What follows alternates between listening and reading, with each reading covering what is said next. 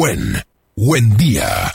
Antes que nada, la información. Antes que todos. El Suburbano. Más de 15 años, con la mejor información de la zona sur. www.elsuburbanodigital.com.ar Honorable Consejo Deliberante, Ciudad de Quilmes. 4224-0659, 4224-2473, 4224-3773, 4224-4518, 4257-9641, 4257-3091. Honorable Consejo Deliberante, Ciudad de Quilmes. Vecinos y vecinas, respetemos la orden de aislamiento preventivo y obligatorio, evitemos la propagación del coronavirus, permanezcan en sus hogares y solo salgan para lo permitido. Evite sanciones. Municipalidad de Verazategui. Dejamos la vulgaridad y los lugares comunes a un costado del camino. Preferimos arriesgarnos y crecer en la excelencia. Desde Quilmes, provincia de Buenos Aires, WEN. Acompaña tus logros.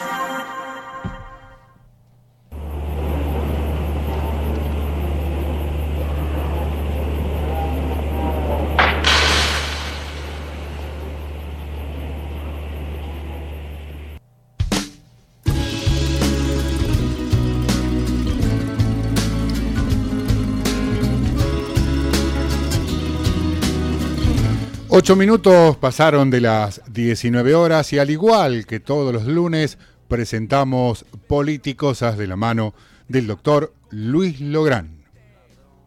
Hola Gustavo, hola familia Buen, este, hola amigos, mis coequipers de Politicosas. Bueno, otro lunes más, ya el tercer Politicosas de este año 2020. Eh, 7 de la tarde, algunos minutitos pasados. Y bueno, hoy vamos a tener un programa muy intenso. Este, hola Juanjo Vera, hola Fede Bacareza, ¿cómo andan?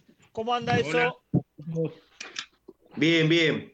Hoy les cuento que vamos a tener eh, un programa intenso, picante, este, con mucho contenido económico, pero con información de privilegio, eh, información que nos vendrá de primera mano. Hoy nos acompaña nos acompañará en el transcurso del programa de hoy Marco Meroni, vicepresidente de la Fundación Proteger eh, y vicepresidente de vicepresidente de este, Industriales Pymes Argentinos. También nos está acompañando Sandra Torres, y, que es presidenta de Mujeres Líderes en Acción. Y eh, bueno, en algunos minutitos acá me está escribiendo, por eso tiempo de trabajo, me está escribiendo eh, Ricardo La Fuente, que es secretario de Industria y Producción de Florencio Varela, que también nos estará oxigenando información respecto de los subsidios, eh, eh, acceso a financiamiento distintas herramientas que se estarán articulando desde el Estado para sobrellevar la crisis que estamos viviendo frente a la pandemia. Una crisis sin antecedentes, sin antecedentes porque es a nivel mundial frente a este fenómeno, hemos visto que desde el Estado Nacional no se quedan quietos, desde eh, los primeros días que se ha dictado la cuarentena, eh, hemos visto distintas acciones, distintas acciones que se han adaptado desde el gobierno nacional, hemos visto que se ha dictado en su momento el decreto 329-2020 que impide despedir gente en el ámbito privado. Sobre eso se dictó el decreto 332, que fue el programa de asistencia a, este, a ver, por acá tengo el programa de asistencia de emergencia al trabajo y la producción, pero, pero bueno, este, frente, a esto, frente a este escenario, eh, las, digamos, los inconvenientes, los inconvenientes y los peligros de, que se están corriendo eh, en el mundo pyme eh, son realmente eh, preocupantes. Por eso, ¿qué te parece, qué te parece Fede? ¿Vos qué información tenés? vamos a preguntarle a Sandra Torres también, ¿sí, Fede? Pero bueno, que nos pongas en contexto, que nos pongas en contexto de lo que está ocurriendo con, la información que vos tenés. Y, bueno, luego que Sandra nos cuente a ver qué es lo, cuáles son los reclamos, principales reclamos que tiene en sus, de sus afiliados en, su entidad gremial empresaria. Sí, más que nada, eh, lo primero un saludo para todos los oyentes y para toda la familia de WEN. Y por ahí un dato piola y una consulta por ahí que les voy a hacer a, Sandra y a Marco. Eh, primero que bueno, hoy por hoy salió la información de que el gobierno está destinando más de 27 mil millones de pesos para pagar esa parte de los salarios que corresponderían a más o menos 1.3 eh, millones de trabajadores, ¿no? Sandra y Marco, si bien la noticia es buena, ¿cómo ustedes lo están percibiendo esto? ¿Llega, no llega, se siente? Eh, ¿Están recibiendo por ahí el apoyo de, del gobierno nacional? ¿Les está llegando esa plata? ¿Cómo, cómo, ¿Cómo lo están percibiendo ustedes? ¿Cómo lo están viviendo ustedes?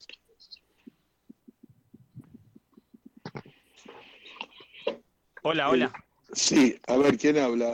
Eh, Marco, Marcos y, y, le damos pues paso a Sandra. ¿Cómo lo estás vivenciando, Marco? ¿Está llegando por ahí esa plata? Primero, bueno, eh, lo que hubo fue mucha interacción porque todo lo que quisimos hacer o el gobierno quiso hacer, eh, las tres patas, es decir, empresarios pymes, bancos y, gobierno, fue totalmente obturado, se puede decir, eh, por los bancos que a todos le decían que no. Y si no te decían que no, mm, te ponían, este, no te daban lo que se había pactado o, te quitaban eh, si tenías un descubierto o una venta un crédito por venta de cheque, te, lo descontaban de ahí. Otros casos, los bancos daban créditos a 90 días. Recordemos que el dinero que liberó el Banco Central para los bancos era de los encajes. Y bueno, le explicamos a la gente, Federico, los encajes no pagan tasa a los bancos. Es decir, que ellos iban a prestar al 24% a la empresa, es decir, que recuperaban un 24%. Y después te cobraban un gasto sobre el monto total fijo entre el 2 y el 3%. Como siempre, viste, este, ahí tenés el inconveniente de que siempre hay un ganador neto, que es el banco. Segundo, que no te da lo que habíamos pactado, que eran las 12 cuotas al 24, algunos bancos te lo daban, con el obstáculo que te pedían fianzas o garantías adicionales. Eh, frente a esto, lo que se hizo, el gobierno actuó más rápidamente y en comunicación con las pymes, que eso fue lo positivo y decidió soslayar el tema de los bancos y hacer una TP vía FIP, eh, dando los, el 50% de los últimos sueldos netos pagados en febrero eh, vía esta nueva eh, modalidad que la da directamente el gobierno. a la mayoría de nosotros, lo digo todos, le ha llegado ya la conformidad y los montos que se van a pagar, así que creo que pronto en esta semana o la próxima máximo se liberarán los fondos para abril, del mes de abril, ¿no? ¿Cómo lo sintieron eso? ¿Fue un alivio o, de repente fue solamente una parte? Mirá, ¿viste cuando River hace un gol eh, a Boca en la final de la Libertadores?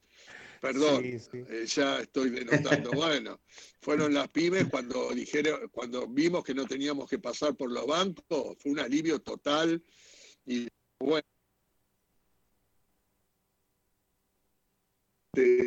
estamos sinceramente conformes por ese lado y obviamente tenemos otros puntos para charlar que si quieren lo charlamos ahora o más tarde, pero en cuanto a la pregunta específica tuya, eh, te puedo asegurar que fue un alivio muy fuerte y que se haya tomado esa decisión fue una decisión muy audaz, ¿no? Donde corrió a los bancos de la problemática de, percibir los sueldos de los trabajadores de las pymes que estamos sin despedir, porque no lo queremos hacer, por lo menos yo. Estamos hace eh, prácticamente 45 días sin producir, sin vender y sin cobrar.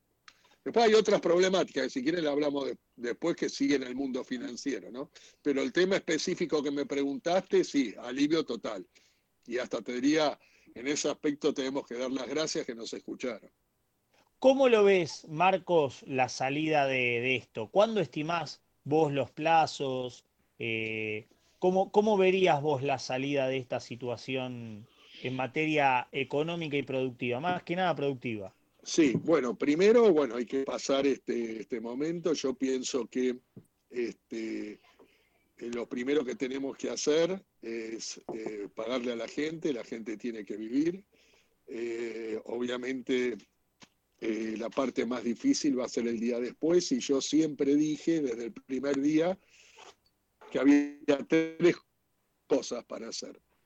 Lo primero, que no se corte la cadena de mm. pagos. Lo segundo es pagarle a la gente. Y lo tercero es el día después.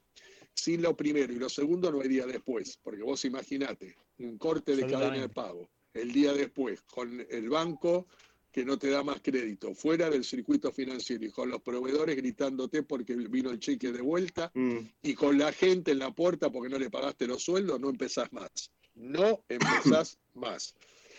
Entonces, bueno, se soslayó el tema de los sueldos y sigue el, por eso ya voy al segundo punto, sigue el problema de los bancos. Para mí, yo, nosotros habíamos hecho varias propuestas desde la Mesa Nacional Unidad PYME, donde estamos más de 50 organizaciones, entre ellas las dos que yo pertenezco, pero bueno, está ahí también, bueno, no te voy a decir todas las que hay, pues son 50, pero nosotros lo que propusimos es como si fuera correr todo un mes, una posibilidad, como si fuera que la fecha de los cheques, como por magia, lo que decía 30 de abril pasa a 30 de mayo, o una opción mucho más siempre, dependiendo de los bancos, lamentablemente, la más lógica era darle un crédito descubierto inmediato por 90 días al liberador de, todo, de los cheques para que lo pueda cubrir al 24% anual. Es decir, si lo cubría el día 90, un cheque de 100 mil iba a salir 106 pero que el, banco pague todos los cheques librados.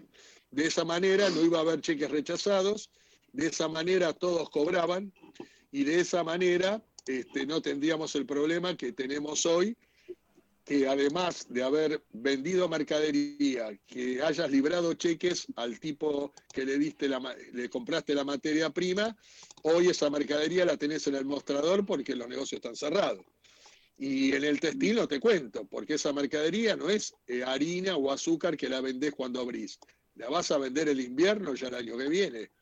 Si no es moda, porque si es moda tampoco el año que viene, la tiene que salir a reventar.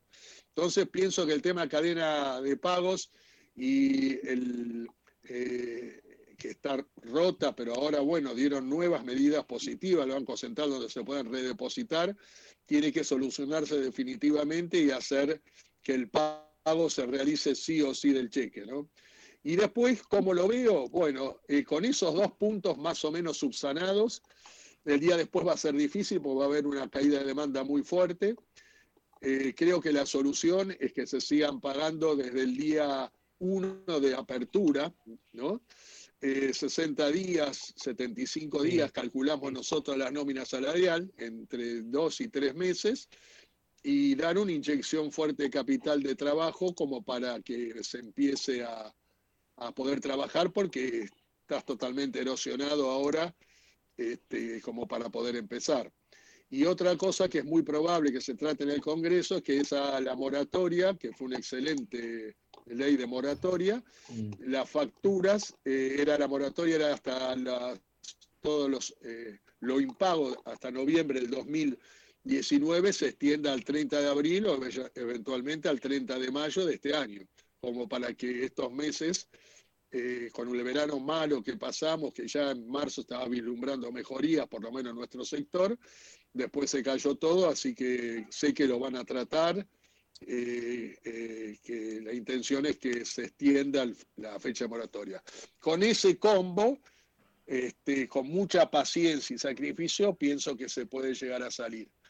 Eh, porque en nuestro rubro particular, eh, vos pensás que eh, va a haber una administración del comercio que la va a hacer todo el mundo, porque no hay dólares. El espíritu es que trabajemos todos con lo, con lo que produzcamos acá. Y además, los 3 mil millones de dólares que en el 2017 se trajeron en los aviones, de compras hechas fuera del país van a bajar prácticamente a cero, ¿no? Eso nos va a ayudar, pero tiene que estar siempre la demanda. Marco, yo te escuchaba atentamente, hablaste de, los bancos, ¿no? del tema de los créditos. Eh, recordemos que ahí también estuvo la política del Estado presente, ¿sí? Eh, porque, digamos, mediante el decreto 326 en barra 2020, este año que se dio dentro de, esto, dentro de este contexto del programa de asistencia a pymes, ¿no? que el gobierno fue cuando decidió ampliar eh, por una suma de 30 mil millones de pesos, ampliar, no, crear, construir el fondo de afectación específica, ¿sí? que funciona dentro de lo que es el Fondo de Garantía Argentino, ¿no? el FOGAR, ¿sí? este, por la suma, entonces de esa manera el gobierno eh, creó, creó este, este instituto eh, afectando la suma de 30 mil millones de pesos para que los bancos puedan oxigenar, ¿sí? Eh, oxigenar a las pymes y todo lo que es el sector productivo, porque si algo, y vos, bueno, creo que con tu industria tenés, tenés experiencias de comercio exterior, tenés clientes afuera, eh, y si, algo inédito tiene esta, eh, esta crisis es que justamente es mundial, el mismo problema que nosotros tenemos lo tiene en todo el mundo. Yo acá en dos minutitos le voy a contar eh, este, una anécdota de mi estudio jurídico. Yo tuve que asistir, estoy asistiendo, mejor dicho, una bodega de vinos que le cortaron la luz le cortaron la luz porque cosecharon, por, falta de recursos para, pagar la luz, ahí tuvimos que hacer una gestión, le, recuperaron la luz, pero el ejemplo concreto tiene que ver con que esta pyme tenía su principal cliente, su principal comprador en Estados Unidos. Entonces Estados Unidos dijo, mirá, no te puedo pagar, no te puedo comprar, eh, hasta acá han decretado, le han informado, han decretado cuarentena hasta el 5, hasta el 5 de mayo y no sé cuándo te voy a poder pagar. En definitiva, lo que quiero concluir es esto, digamos, eh, antiguamente o históricamente, frente a un escenario de crisis interno, eh, las industrias, las, distintas pymes de servicio industrial o, lo que sean, se financiaban con el mercado, con el mercado exterior.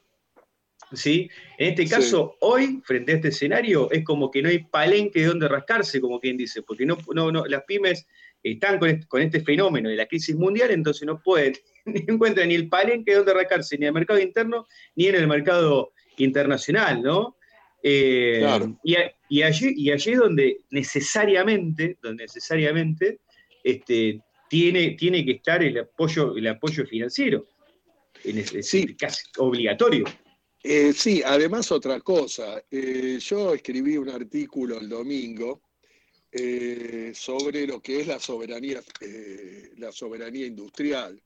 Vos fijate que uno de los mayores problemas que tenemos es que el 80% de los barbijos y los camisolines que se usaban en el país eran fabricados en China.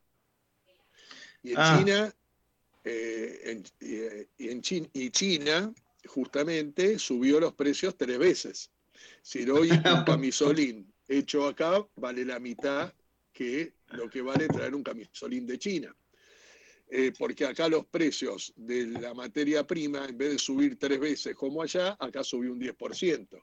Pero ¿qué sucede? el, insumo, Luis, el insumo de esa materia prima es de una multinacional que viene de Brasil. ¿Qué hacen? No te entregan o te retasean la entrega porque vos cerraste la petroquímica o la fábrica que hacía ese insumo. Eso es mm. no tener soberanía industrial. Eso es el consenso de Washington del 90, donde te obligó a que ellos decidían lo que vos tenías que fabricar y lo que tenías que importar. Bueno, eso hay que recuperarlo, ¿no? Y eso es también lo que va a generar es depender menos de las divisas a largo plazo. Lo sabe bien Federico, que cuando vos industrializás fuertemente necesitas divisas a largo plazo, como para que el día de mañana seas el país que todos quieren, un país donde este, tenga estabilidad y genere riqueza por la producción y no por la especulación. Claro, claro, claro. Eh, a ver, conocemos tu trayectoria como industrial, sabemos que lo tuyo es el rubro textil, ¿no? Pero también estás en Industriales Prima Argentino, que tiene, tiene de todo tipo de industriales, desde el sector alimenticio, el sector, el sector de, higiene, el sector textil. ¿Cuál, es el peor? sector? Sabemos que por ahí, digamos, lo, que es el sector eh, alimenticio, ¿no? Este, y, o si se quiere también de, este, fabricación de productos de higiene, quizá hoy no sean los más golpeados, ¿no? Por una cuestión de deducción lógica, pero, y, pero sabemos que el textil sí, rubro textil es este, si no es el más afectado, está ahí en el top 5 de los más, de los más afectados. ¿Cuáles son los otros rubros, Marco, que has visto así una decadencia, digamos, suculenta? De... Sí, mirá, eh, bueno, obviamente el calzado, la industria del calzado, la industria de la ah. la industria del juguete, eh, Está, muy afectada. Eh, la industria de los no ferrosos, es decir, todos los proveedores a lo que sea la industria automotriz. Ya no se vendían autos, Claro. Bueno. las terminales empezaron a importar lo poco que se vendía, imagínate ahora que la fábrica está parada, ¿no? Claro. Así que esos son muy, muy complicados, muy complicados. Hmm. los autopartistas, los no ferrosos, este, juguete, calzado, textiles, confección, muy complicado, muy complicado. Y además, reconozcamos fuera de la industria todo lo que es el comercio, eh, de, estas, de estos elementos que te dije, están, están muy golpeados, eh, muy golpeados. Evidentemente es una situación muy particular y es particular, inédita, inédita. y, Realmente no registra un antecedente Exactamente, pero vos fijate las soluciones. Muchos dicen, no, lo que pasa es que no había que pararlo. Entonces, eh, lo, mejor, mirá, la realidad mata el relato. ¿Qué te pasó? En Inglaterra no lo quisieron parar. Bueno, pasaron de duodécimo lugar a entre los primeros cinco. En Estados Unidos no lo quisieron parar le, salió las dos cosas mal, porque tienen 25 millones de desocupados nuevos y encima tienen 70 mil muertos. Entonces vos te pones, Italia, bueno, yo por mi origen, yo soy primera generación, me llaman y me decían los primeros días, no hagan la equivocación de seguir como si fuera una cosa más, métanse adentro. Y bueno, entonces te das cuenta que lamentablemente este es el camino este es el camino. No queda otra, es, eh, porque parás toda la parte de la economía. Pero vos imaginate, si no está el Estado acá, presente, como lo está ahora, como lo quiere estar, ¿sabes dónde está? Yo no quiero este, hacer este, eh, comparaciones con lo que nos pudo haber pasado si esta pandemia eh, hubiese sido en el 2018, 19, ¿no? claro. No, claro, totalmente de acuerdo. Bueno, sí. Sí, Juanjo, ¿cómo estás? Juanjo. Hola, Juan. Sí, Lo, que llama, lo que llama la atención como novedoso estos últimos días es la campaña que han empezado algunos medios de comunicación y algunos trolls de en una cosa insólita de militar contra la pandemia, ¿no? Este, si bien es minoritario, este, eh, bueno, ya antes que se conozca qué va a pasar después del 10 de mayo, han empezado en las redes con este absurdo que, como decía bien compañero, este, en Brasil 70.000 muertos y demás, este, así que eso llama mucho la atención de, estos últimos días, ¿no? Claro. Sí, sí, yo, yo coincido, coincido con eso.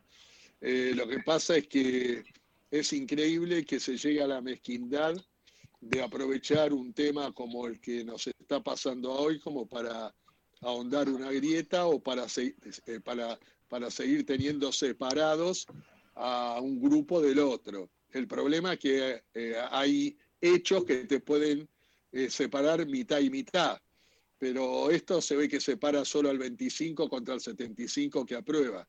No podés tener, no podés ser tan mala leche de poner, por ejemplo, con el tema de los presos, que uno tiene que estar atento, hay que tener cuidado, etcétera, etcétera, que uno fue, salió, violó a la hija y después apareció de que la de Turquía. Flaco, o no chequeas bien, no sos profesional o sos, mala leche, o sos mala leche. hay operaciones, hay operaciones, hay operaciones. Y bueno, ¿sabes lo que pasa? Que hay que operar lo menos posible, si no, esto no termina nunca. No termina nunca, no, totalmente. A ver, escuchame, si querés, qué sé yo, este, eh, querés, querés, ganar las elecciones ahora, sería decir eh, cosas indebidas ahora. Y yo no sé, yo no entiendo cómo la gente no puede entender eh, de que, el, eh, eh, lo que se trata es de tomar los mejores caminos y de dialogar. No hay duda que hay parte de la oposición que lo entendió perfectamente. Y te hablo de dirigentes, de intendentes y, y, gobernadores como la ciudad autónoma, que por lo menos son oposición y se sientan a dialogar, pero operar constantemente para, y, siendo totalmente incoherentes en decir una cosa un día porque le conviene y decir otra otro día, es lamentable. Es lamentable y encima es mm, de una mezquindad que realmente me gustaría que nos demos cuenta de quién lo hace, ¿no? Para sacar la paja del trigo. Sí, exacto. Lo, que pasa hay temas más sensibles, ¿no? Hoy se conoció un estudio de, de, Aragón, ¿no? Donde eh, la gente sigue manifestándose más del 70% a favor de la cuarentena y también casi el 70% sabe que las consecuencias eh, económicas van a ser negativas. Ahora, respecto a la pregunta de los presos, obviamente que la gran mayoría se manifestó en contra y con eso, como bien decís, hubo una gran operación porque en abril se habían dado recomendaciones para, para tener eh, libertades a las personas que estaban en situación de riesgo y después una mala información de que habían salido 2.000 presos cuando todos los meses, eh, de, si se comparaba con las cifras del año anteriores, eran presos que salían por cumplir su condena por diferentes situaciones. Y bueno, tenemos el caso de la jueza de Quilmes que salió a decir que habían salido una determinada cantidad de presos y después se volvió sobre sus palabras que en realidad no habían sido por, la situación de coronavirus, sino que habían sido por otras situaciones, que no habían sido 176 violadores, sino, bueno, esas cosas lamentablemente fueron por el cacerolazo y, y demás. Este, hay muchas operaciones y cosas de profecía autocumplida, así como en su momento decía vamos a Venezuela, ahora están empecinados en decir que Alberto quiere repetir la historia de 1973, que es una historia nada que ver, que es una situación salida de una dictadura donde en una situación de devoto hubo una liberación de presos políticos, lo cual no es para nada comparable, pero lamentablemente operan tanto que alguna de todas las operaciones tiene más efecto que otra, ¿no? Bueno, amigos, está con nosotros Sandra Torres también, Sandra, ¿nos escuchás bien? Sí, Luis, ¿cómo te va? Bueno, bien. Sandra Torres, presidenta, presidenta Mujeres Líderes en Acción. Recordemos que la entidad que preside Sandra eh, es una entidad que es empresaria que nuclea eh, emprendedoras, eh, mujeres empresarias, mujeres industriales y mujeres profesionales. ¿Es así, Sandra? Bien, y que tienen el plus valor, yo siempre me permito decirlo cada vez que tengo la oportunidad, que tiene el plus valor de tener también vocación solidaria. Yo siempre digo, las mujeres líderes en acción son mujeres empresarias este, con vocación solidaria. Entonces, eh, contanos, contanos, Sandra, vos que tenés información de primera mano, que te traen tus afiliadas, eh, contanos digamos, que, compartir con nosotros información, cuál es el sector más golpeado, cuáles son los reclamos más urgentes. Ante todo, eh, lo que quiero expresar es que, eh, por supuesto, estoy completamente de acuerdo con todas las medidas que ha ido tomando el gobierno nacional con el coronavirus, porque esto es algo que afecta a nivel mundial y lo importante es la salud, ante todo. Ya hemos visto otros países que no han tomado estas medidas y la cantidad de muertos que hay. Entonces, lo importante en este caso es la salud. Pero sí, por supuesto, tenemos que cuidar nuestras pymes, eh, nuestras empresas, porque eh, una vez que esto termine, que no queden devastadas. Y bueno, realmente la situación es, para las pymes es desesperante, porque ya veníamos de dos años de una crisis terrible, y bueno, nos ha agarrado muy mal parados realmente. Eh, eh, ¿Hola? Sí, sí, sí, te escucho, te, escuchamos. Con respecto a, los créditos, al principio, como decía eh, Marco, había ciertos inconvenientes, pero en la mayoría ha podido acceder, por suerte, a los créditos. ah, han podido acceder, bien, bien. Sí, sí, sí, sí, sí, han podido acceder.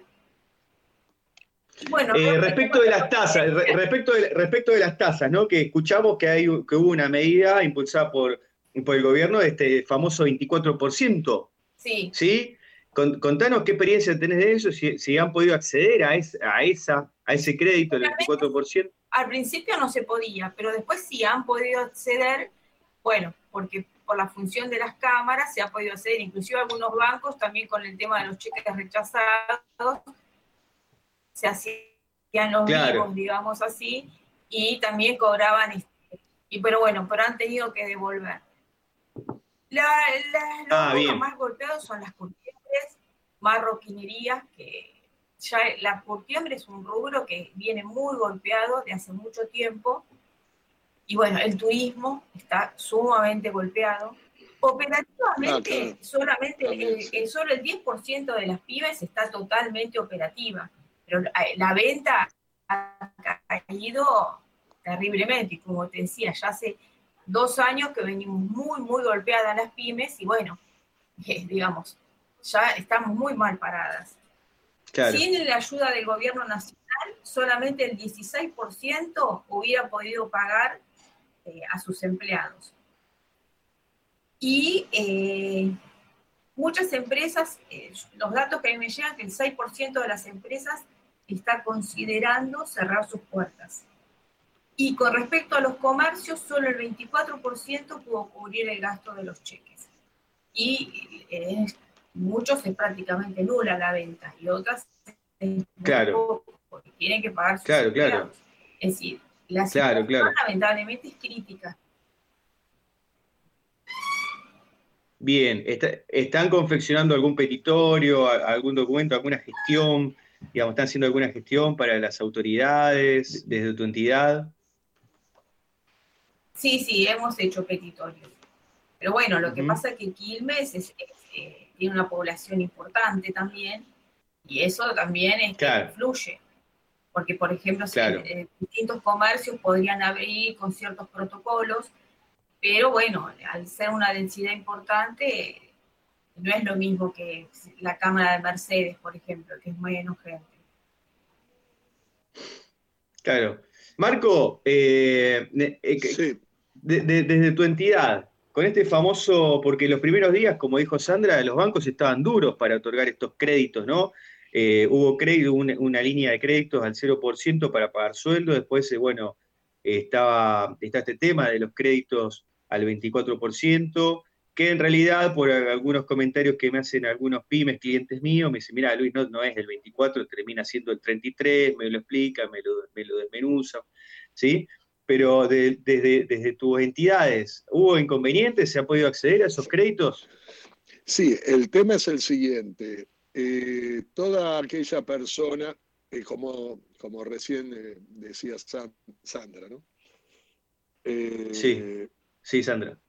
Sandra, sí, hubo inconvenientes al principio y después lo que vimos que eh, vos tenés que pensar que hay un tercio de las empresas que eh, tienen algún problema en cuanto a sus antecedentes, porque algún cheque rechazado tuvieron. Bueno, esas claro, quedaron fuera absolutamente. Ah, bien, las bien, que eran sujetas a crédito al principio, es cierto, le pusieron muchos obstáculos, pidiendo garantías especiales, tocándole el descubierto, sumándole el descubierto junto al descuento de cheques, más lo que pedían se lo restaban.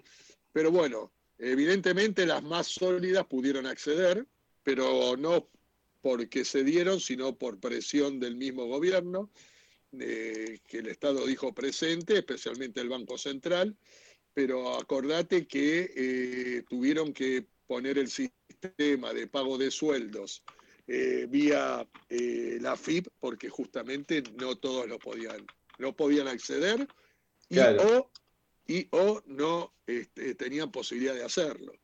Así que bueno, eh, obviamente el banco lo que quiere eh, es, cobrar, eh, no hay duda. Claro, claro, garantizar el cobro. En, este, en, esta situación de, cosas lo que hace es dar crédito al que sabe que tiene, la, que tiene la posibilidad de pagarlo. Ahora, lo que me gustaría saber a mí, porque como dice Sandra, vamos a terminar muy golpeados la mayoría de las empresas, medianas, pequeñas, micro, las grandes también. Imagínate a Arcor vendiendo golosinas, no creo que estén en el mejor de, los momentos.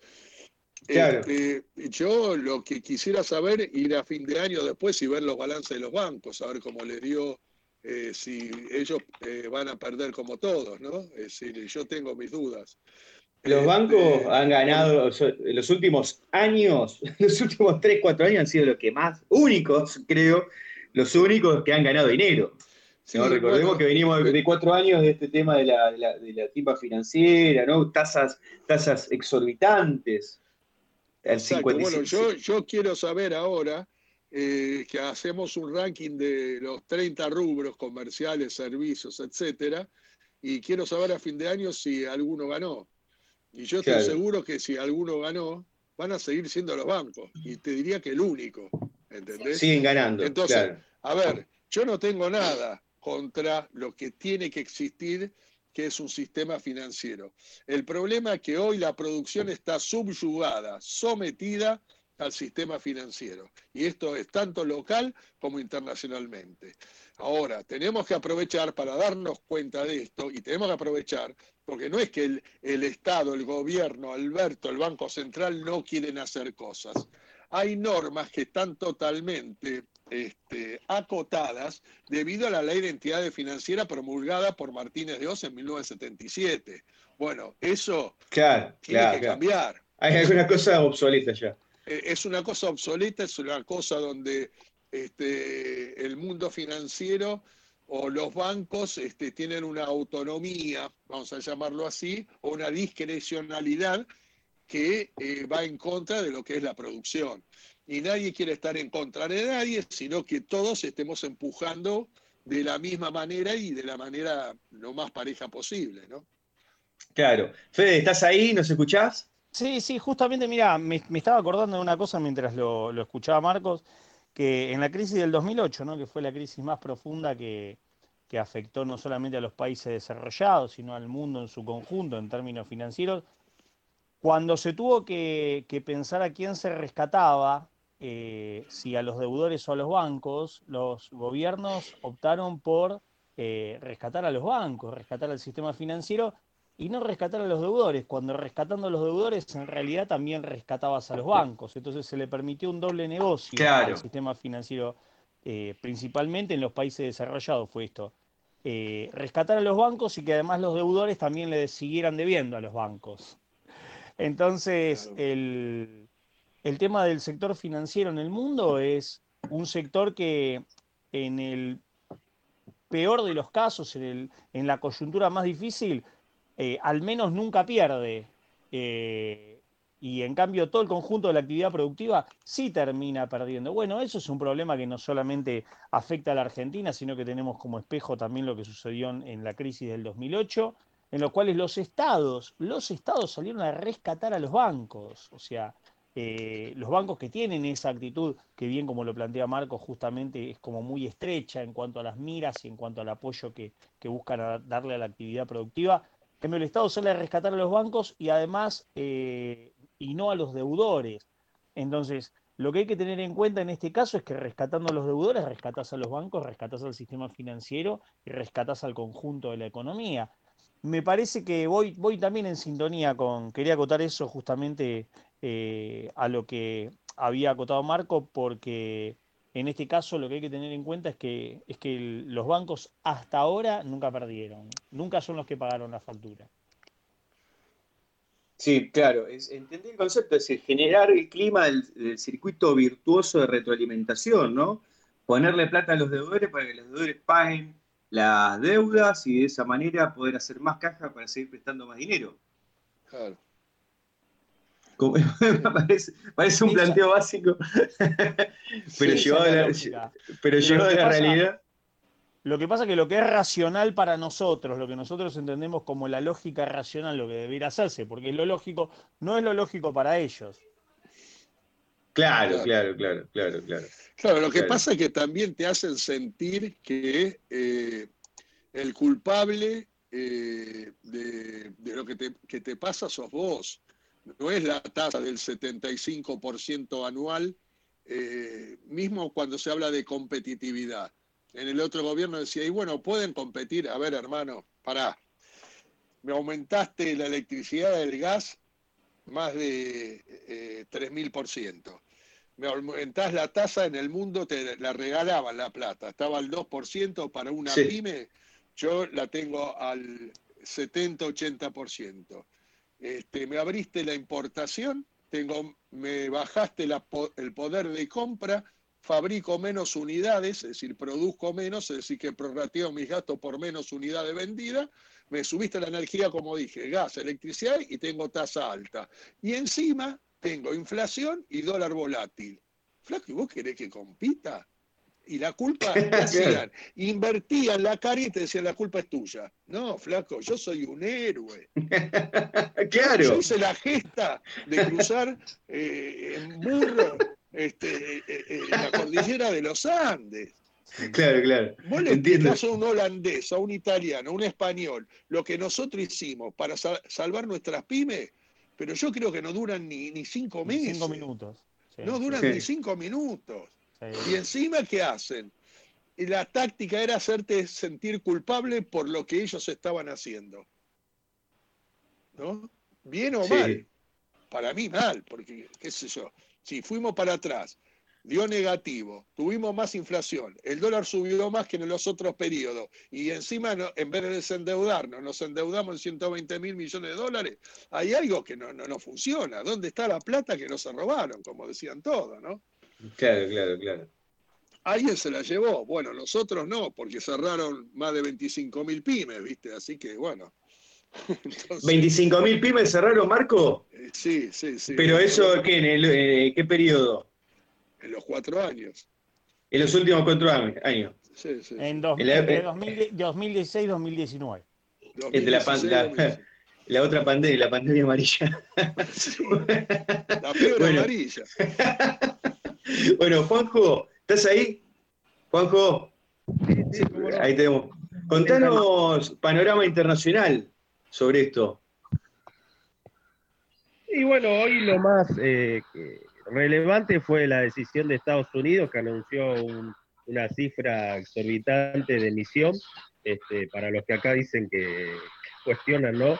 Que, se ayuda a las empresas, bueno, Estados Unidos anunció que va a emitir, este, el dato concreto lo debe tener Federico, pero con lo que vi las noticias, algo así como 630 eh, de dólares, este, lo cual también da la pauta de para dónde va a ir eh, lo que es a nivel mundial, que es apoyar las estados, y como vengo diciendo, en lo que es a nivel pandemia, bueno, el país que se perfila como esto lo, de alguna manera parece que ha pasado lo peor es Alemania, donde ya empieza a registrar menos casos, y bueno, Rusia, si bien está teniendo muchos casos, está llegando al pico, es el que menor registra eh, relación de, muertos, ¿no?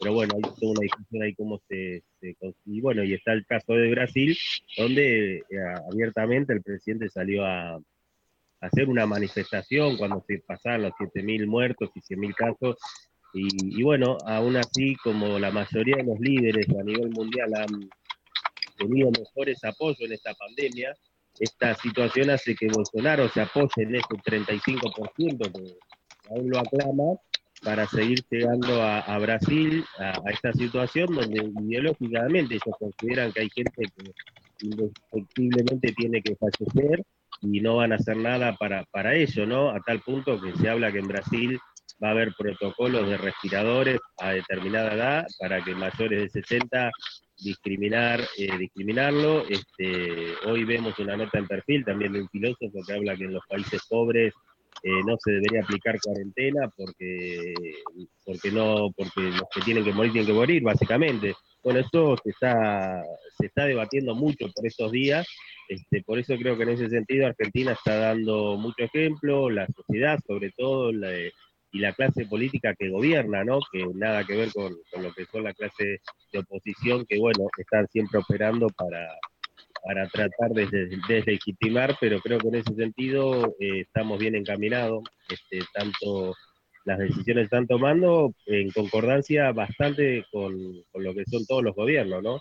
Este, y bueno, lo que se va a debatir a partir del 10 de mayo es en los municipios donde no hay casos, que son la gran mayoría, ¿no? Pero son los menos poblados, este, cómo se puede llegar, pero bueno, ahí hay cuestiones con los intendentes que aunque tengan cero casos no quieren saber nada de, flexibilizar abiertamente porque el primer caso que tengan, bueno, tienen miedo de, que pues, tener que revertir esa medida, pero es un poco lo que se está discutiendo para, para después el día. Juanjo, ahí vi, ahí vi que mencionaste a Brasil en tu análisis. Y después yo le voy a hacer esta extensiva, también te voy a preguntar algo, y le voy a hacer extensiva esa pregunta a Marco y, a Sandra, ¿sí? Y a Fede, obvio, eh, que Argentina se retiró este, dentro de este contexto, ¿no? De crisis, de pandemia, de locura mundial, si se quiere, este, Argentina decidió retirarse de las negociaciones comerciales del Mercosur, ¿sí? Eh, pero hay un tema ahí, ¿sí?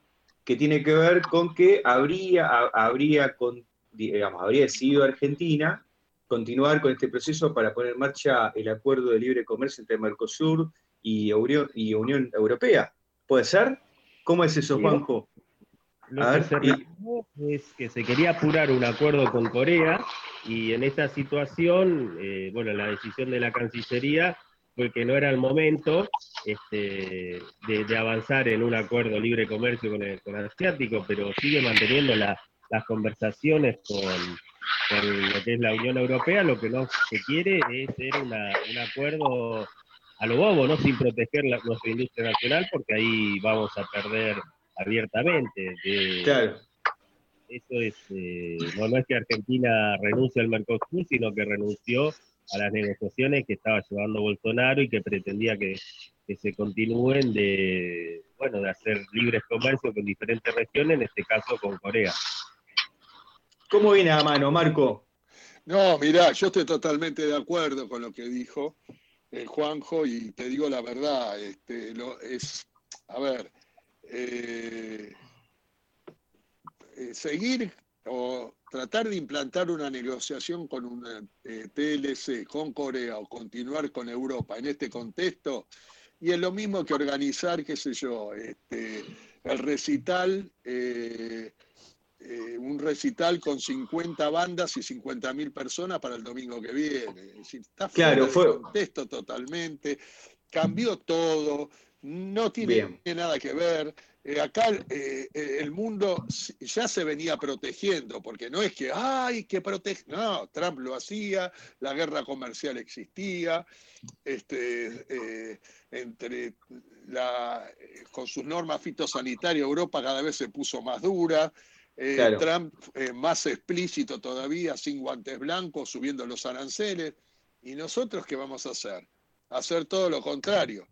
Es decir, yo te vuelvo a decir, no, ya fue. Lo del consenso de Washington, lo de la globalización, ya fue, ya fue.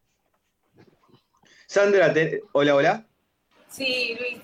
¿Tenés opinión formada sobre, sobre esta decisión del, del, gobierno de retirarse las negociaciones este, del Mercosur? Negociaciones en materia de libre comercio internacional, ¿no? Sí, yo estoy de acuerdo. Estoy de acuerdo. Coincido con Marco en todo. Son medidas proteccionistas. Son medidas proteccionistas que, Perdón, son de administración del comercio. De la administración inteligente del comercio. Yo hago alguna pregunta media bruta porque no soy industrial. Soy, no, no, no, nosotros sabemos, cómo decirlo porque, bueno, antes por eso, por eso. nos decían, no digan proteccionismo. claro, bueno, bueno, yo dije, claro. Vamos a, mantener, la forma, es una administración inteligente del comercio. Perfecto, perfecto, en un momento, en un momento oportuno, en donde amerita, en donde amerita pararnos, hacer un parato, un punto de inflexión, donde decir que, que, hacer un análisis de lo que está ocurriendo y lo que viene, porque en realidad nadie sabe qué es lo que viene. nadie sabe qué es lo que viene. Bueno, quedan cinco minutitos de programa. Eh, yo, la verdad que ahí Fede va a estar de acuerdo conmigo cuando dijimos vamos a hacer este programa que se transforme en charla de café. Yo creo que hoy más que un programa radio, fue una charla de café con amigos. Gracias por sumarse, gracias por estar con nosotros y brindarnos esta información que realmente es muy valiosa porque viene de primera mano, ustedes son la fuente directa, son quienes escuchan a sus afiliados, quienes están al pie del cañón. Y, bueno, a ver, este, creo que me, me falta ahí unas últimas palabritas de Fede respecto a este tema del Mercosur, que Fede es el broche de oro quien va a ilustrarnos. Mira, lo que, yo pienso, en mi opinión, ¿no? En este tema, en el tema de, los acuerdos de libre comercio, yo tuve acceso a documentos de la negociación cuando se venía llevando adelante, inclusive cuando, cuando llega la, gestión nueva. eh, y algunos documentos que fueron confidenciales en cuanto a las negociaciones que se hicieron sector por sector. Y la verdad es que en los cuatro años del gobierno anterior, más que una negociación, se quería mostrar un logro, se quería decir, mira, firmamos un acuerdo, mira cómo nos abrimos al mundo, y acelerar ese tipo de negociaciones al máximo paso posible, en el cual no se negoció, realmente se concedió. Hay una diferencia entre negociar y conceder. Y, las concesiones que se hacían en, esos acuerdos eran muy ventajosas, tanto para Corea como para Canadá, sobre todo para Corea, ¿eh? que eran las que, segunda que venían más avanzadas después de, la Unión Europea. Eh, que realmente eran muy lesivas, sobre todo muy lesivas para dos sectores en particular. Eh, uno es principalmente el textil y el otro es el sector químico.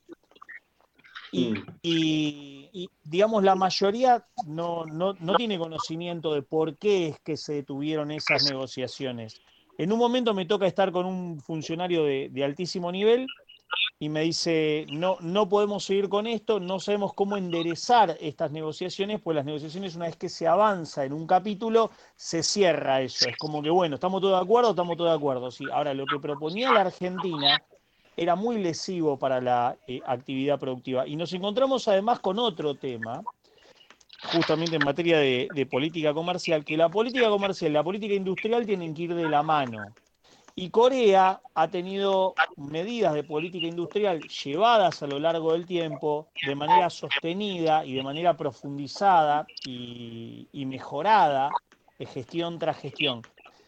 Y en la Argentina todavía está eh, pendiente. Marco lo planteaba el tema de las problemáticas de productividad que tenemos en Argentina, que, afectan la competitividad del conjunto de la economía, tanto desde los estímulos como desde los sectores también. Entonces, vos no podés, el comercio internacional es como una pista de carreras, ¿no? Supongamos una pista de carreras en un autódromo. Y, los países se preparan para correr esas carreras en el comercio internacional. Unos te caen con un Lamborghini, otros te caen con un Ferrari, otros te caen con un Porsche, con un BMW, otros te caen con un Pagani y la Argentina te cae con un Fiat 600. Entonces, lógicamente que no va a salir primero en esa competencia y que además todos ponen plata y si pierden tienen que pagar esa competencia. Bueno, la Argentina, la Argentina va con un Fiat 600 y quiere apostar y lógicamente no va a ganar, sino que va a perder muchísimo en ese sentido. Nadie quiere irse de, una negociación internacional cuando ya está iniciada. Eh, porque es un mensaje como muy contradictorio hacia, hacia el sistema económico internacional pero lamentablemente es la salida menos gravosa, no la que se gana algo, sino la menos gravosa de todas. Habría que preguntarse el Mercosur, en el cual yo escucho a veces defensores, somos Mercosur, hay que seguir con el Mercosur, el Mercosur. Yo les preguntaría, yo le preguntaría a varios, eh, bueno, ¿cuánto ganamos y cuánto perdemos con ese Mercosur? Y si no tenemos otras opciones, en vez de ir a este esquema de unión aduanera en, medida, en cierta medida despareja, no digo imperfecta, pero una unión aduanera despareja, en la cual si a la Argentina le conviene, y a quién le conviene, ¿no? De, la Argentina. Si acaso esas estructuras supranacionales eh, no reportan un déficit democrático importante, porque a nadie le preguntan sobre las decisiones que va a tomar el Mercosur. Entonces, este sistema de mercado común que nunca se llegó, de unión aduanera, me parece que tiene un déficit democrático muy, muy grande y ese déficit democrático de alguna manera tenemos que subsanarlo. Entonces, conviene seguir, hay otros mecanismos, miremos lo que está haciendo Gran Bretaña también dentro del marco de la Unión Europea, estos sistemas eh, de integración supranacional generan los beneficios a las sociedades o las sociedades en su conjunto pierden y las que ganan son las transnacionales. Me parece que hay que generarnos un montón de interrogantes, que no está cerrada la historia y que habría que pensar si, si realmente el camino que se tomó es el apropiado. Fue el apropiado en su tiempo, hoy no sé si será el apropiado. Creo que deberíamos preguntarnos a futuro si estos sistemas supranacionales eh, conviene seguir participando, conviene seguir estando, o realmente habría que buscar otros mecanismos más activos y sobre todo con mayor participación democrática en la toma de decisiones. Esa por lo menos es la lectura que yo hago desde acá. Perfecto, Fede. Bueno, son las 8 de la noche, pasó volando el programa. Tal cual. Que más que, programa fue una charla de café, como dijimos con Fede, que, el día que vamos a hacer este programa, y se transformó en la charla de café. La pasamos muy bien, la verdad que nos fuimos todos enriquecidos en conocimientos. Gracias, Marco. No, gracias a vos. Mucha, mucha, fuerza para todos tus afiliados, tu entidad y todos los que vienen. Y gracias, Sandra. A todos, gracias, a todos los muchachos. Gracias, Sandra. Sandra. Y bueno, a los coequippers, Fede y Juanjo, este, seguiremos hablando, preparando el programa para el lunes que viene. Sí, programón salió hoy. Un abrazo.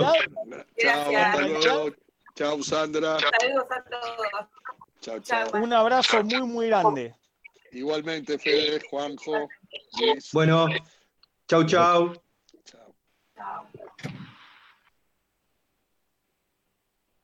A ver. Una radio comunitaria que cumple su función, ayuda a su comunidad. WEN acompaña tus logros. El municipio de Quilmes informa a los quilmeños y quilmeñas que pueden manifestar sus consultas, demandas y sugerencias llamando a los teléfonos de atención al vecino. Estos son el 0800 999 5656 o el 4350